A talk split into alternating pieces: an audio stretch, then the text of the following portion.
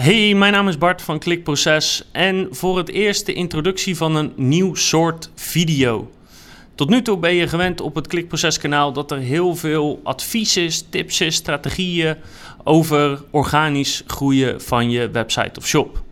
Dus SEO-advies, YouTube-advies, conversieoptimalisatie en voice of voice search.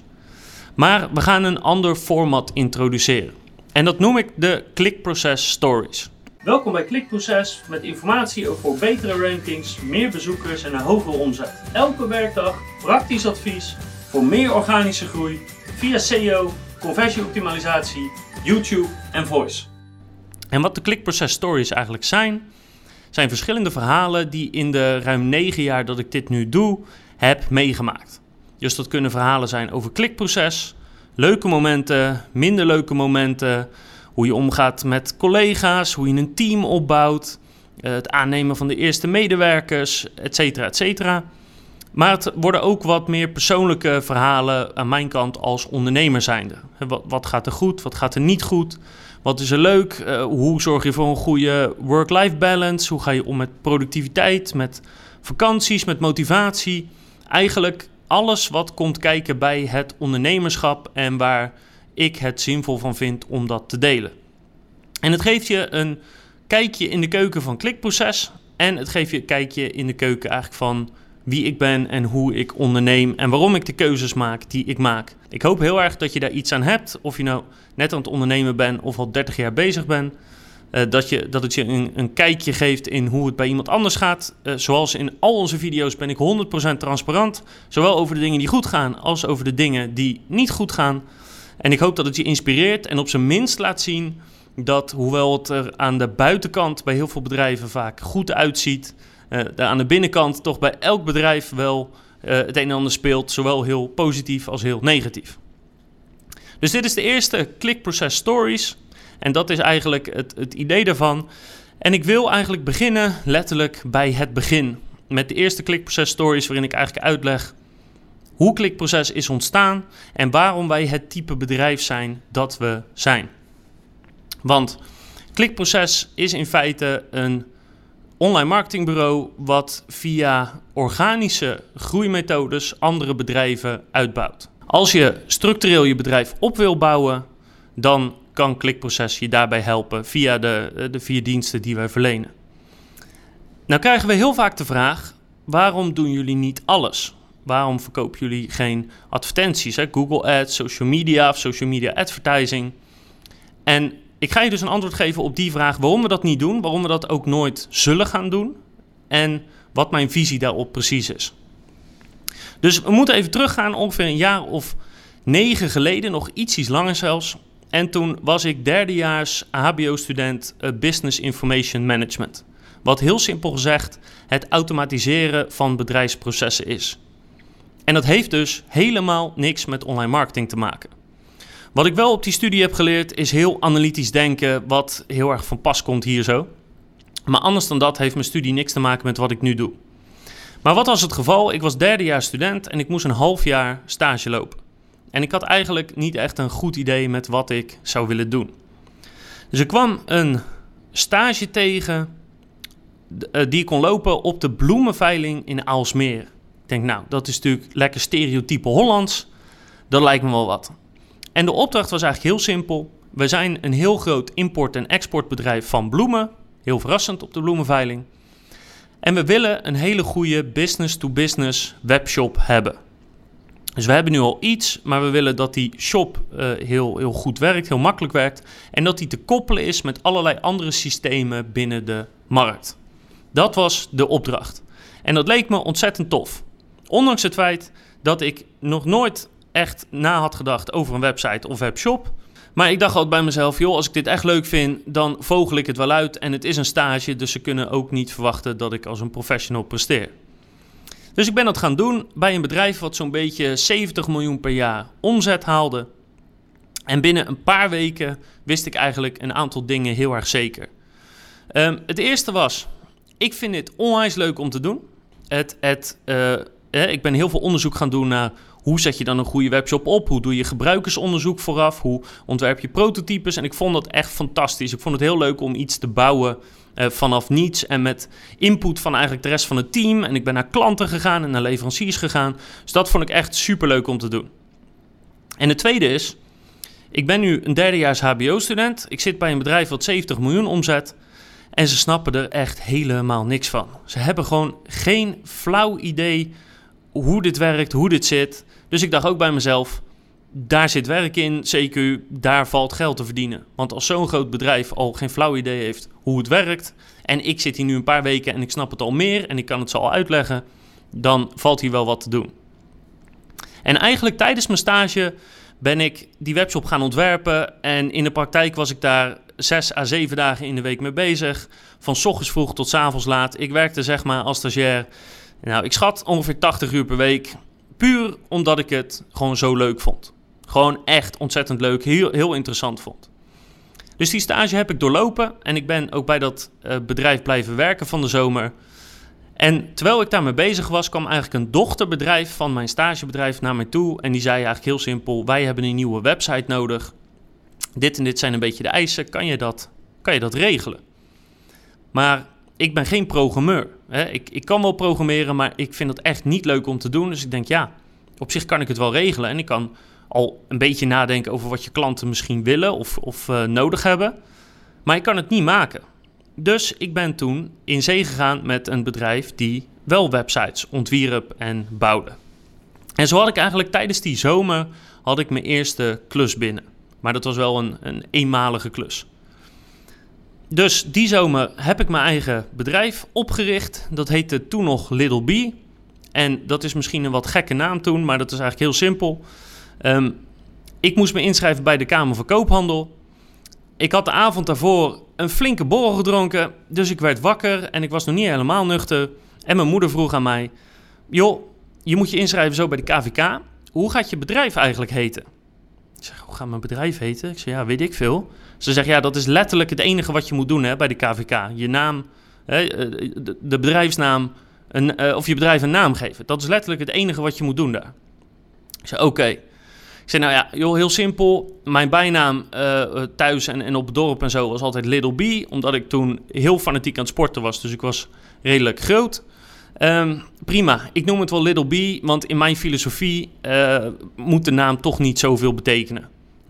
Ik blijf er nog steeds bij dat de naam niet zoveel betekent. Maar Little B is, is niet een geweldige naam om mee te starten. Maar ja, joh, ik was ZZP'er, prima.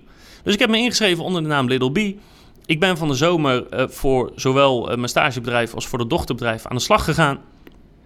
En tijdens die zomer had ik mijn eerste echte klant gescoord. Namelijk, ik had aan mijn vader gevraagd, heel simpel. Ken je nog iets of iemand die misschien een website kan gebruiken? En dat, dat ik die ja, misschien een website kan verkopen. Nou, hij wist wel iemand. Die heb ik gebeld. Daar kon ik bij aan tafel schuiven. En die heb ik toen, en dat is al nou bijna tien jaar geleden, een website verkocht voor 3000 euro. En daar verdiende ik 1000 euro aan. Ik, schoof die website weer door naar dat bedrijf. Ik denk, nou, dit is discatie. 1000 euro verdiend als, nou, was ik toen 20. En daar heb ik eigenlijk amper wat voor hoeven doen. Dat is niet verkeerd. Maar dat had ik al een keer eerder gedaan voor het zusterbedrijf van mijn stagebedrijf. En ik realiseerde me wel die zomer van ja, daar valt wel geld te verdienen. Maar dat is eigenlijk helemaal niet wat ik leuk vind. Want dan word ik gewoon een dozenschuiver. Hè? Iemand die gewoon eigenlijk verkopertje speelt voor nou ja, een website. Of misschien kan je er wat anders bij verkopen. Maar je bent gewoon dozen aan het schuiven. En dat vind ik helemaal niks aan. Ik wil gewoon graag dingen bouwen zoals ik met die webshop ook had gedaan. Die had ik niet letterlijk gebouwd, maar die had ik wel ontworpen en ontworpen uitgelegd aan mensen, feedback gevraagd. het proces van iets ontwerpen en dat laten groeien, dat is wat ik leuk vind. Maar tegelijkertijd vind ik die webshops en websites ook wel leuk. Dus wat kan ik nu gaan doen dat ik niet zelf hoef te programmeren, maar ook niet een dozenschuiver word? Nou, en dat antwoord kwam eigenlijk na enig zoeken uh, al vrij snel. Namelijk, je kan zorgen dat een website vindbaar wordt, SEO. En je kan zorgen dat een website zeg maar, beter functioneert, hè, meer conversies draait. Dus conversieoptimalisatie. Dus zodoende ben ik eigenlijk geobsedeerd geraakt, zo durf ik het wel te noemen, door die twee aspecten van een website of shop. Dus gedurende de anderhalf jaar die mijn uh, stage nog, of die mijn school nog restte, uh, heb ik mijn bijbaantje heb ik opgezet. Ik had me al ingeschreven bij de KVK. Ik bleef zo hier en daar een los klusje doen voor iemand. Maar weet je, ik verdiende 200 euro in de maand, 300 euro. Dus vergelijkbaar met gewoon een bijbaantje. Maar ik was vooral bezig met leren. Alleen maar met leren, leren, leren. Dus elk moment dat ik niet voor, eh, voor het HBO bezig was of niet aan het sporten was, was ik gewoon aan het leren over SEO. Was ik dingen aan het uittesten. Was ik qua conversie aan het kijken. Hoe doen de grote bedrijven het? Hoe doen de kleine bedrijven het? Alleen maar aan het leren, leren, leren. Dus dat heb ik ruim eh, zo'n twee jaar nog gedaan. Volgens mij iets langer dan twee jaar moest ik nog, nog studeren toen ik had iets vertraging. En dat vond ik dus wel heel erg leuk. En ik merkte echt, dit is gewoon mijn ding. Dat, dat SEO, dat laten groeien en dat conversieoptimalisatie, dat is gewoon top. Dat vind ik leuk. Uh, dan heb je veel contacten met de websitebouwers, met, met designers. Je hebt veel contacten met de opdrachtgever. Je moet veel snappen van wat ze doen en hoe dat klanten aanspreekt en wat klanten belangrijk vinden. Dus vanuit daar is eigenlijk het SEO en conversieoptimalisatie verhaal gegroeid. Omdat ik het uitbouwen of, of het, het ontwikkelen eigenlijk veel leuker vind dan het daadwerkelijk programmeren. Toen na mijn studie, toen had ik uh, een aantal vrienden, zoals hopelijk de meeste mensen hebben. En een daarvan was een collega-ondernemer. En die had net een nieuwe winkel geopend. En die zei tegen mij: Zou je niet samen met uh, twee andere mensen een webshop voor mij willen ontwikkelen? Ik ben net een winkel begonnen, dus ik zit ongeveer tot hier in de, in de schulden, in de financiering. Dus ik heb niet heel veel geld. Maar je kan er wel heel veel van leren. En misschien als je een goede webshop ontwikkelt, kan je daar weer klanten uithalen. En dat leek me wel wat. Dus gedurende ongeveer een jaar ben ik voor, nou ja, omgerekend denk 10 cent per uur, ben ik gaan werken. Ben ik dat gaan doen. Dus wederom niet het programmeren, maar het SEO uitdenken, zoekwoordenonderzoeken doen, nadenken over conversie. Dus heel veel werk. Ik ben ook uh, uh, twee à drie maanden in de showroom gaan werken van die winkel. Om te snappen van wie zijn de klanten, uh, wat doen die, wat willen die weten, wat voor vragen stellen die, et cetera. Superleuk om te doen. Heel erg geïnvesteerd in mezelf. Want ook daarvoor geldt weer, ja, 60 tot 80 uur in, de, in de week werd er wel gewerkt. Maar ook daarvoor geldt, ja, ik zag het als een investering in mezelf. Ik vond het heel leuk om te doen, dus het voelt niet als werken. Uh, ik woon nog thuis, ik woonde nog thuis op dat moment, dus prima. Dus dat heeft ongeveer een jaar geduurd. En wat die collega-ondernemer voorspelde, kwam wel uit. Tijdens, mijn, uh, tijdens dat project zijn er andere klanten bijgekomen. Hè. Die hoorden dat we daarmee bezig waren. We konden bepaalde dingen al laten zien. En eigenlijk is vanaf daar het balletje gaan rollen. En een half jaar na het, hè, dat we gingen starten met die webshop, Um, heb ik mijn eerste medewerker aangenomen, mijn eerste parttimer voor 10 uur in de week. Ik weet nog dat dat, uh, dat dat heel bijzonder was. En het mooie is, het kantoor waar ik nu in zit, wat nu bij ons de vergaderruimte is, dit is het kantoor wat ooit mijn eerste kantoor is geweest. daarvoor zat ik gewoon bij mijn moeder thuis, die had een, een kamer over, daar uh, mocht ik een soort kantoortje maken. En het kantoor waar ik nu zit, wat nu ja, gewoon een simpele vergaderruimte is, daar, daar ben ik ooit begonnen en daar schoof de eerste parttimer aan. Na een half jaar is de eerste fulltimer daarbij gekomen. Dus ongeveer na een jaar werken kwam de eerste fulltimer daarbij. En vanaf daar is het verder en verder gaan groeien. Uh, dus dat is zeg maar hoe, hoe uh, Little B eigenlijk toen, en dat is op een gegeven moment overgezet naar klikproces, hoe klikproces is ontstaan. Een van de dingen die je me meerdere keren hoort zeggen, is dat ik het zo interessant vond om uh, iets op te bouwen, iets uit te bouwen, iets echt fundamenteel, structureel beter te maken, in plaats van dozen schuiven bijvoorbeeld.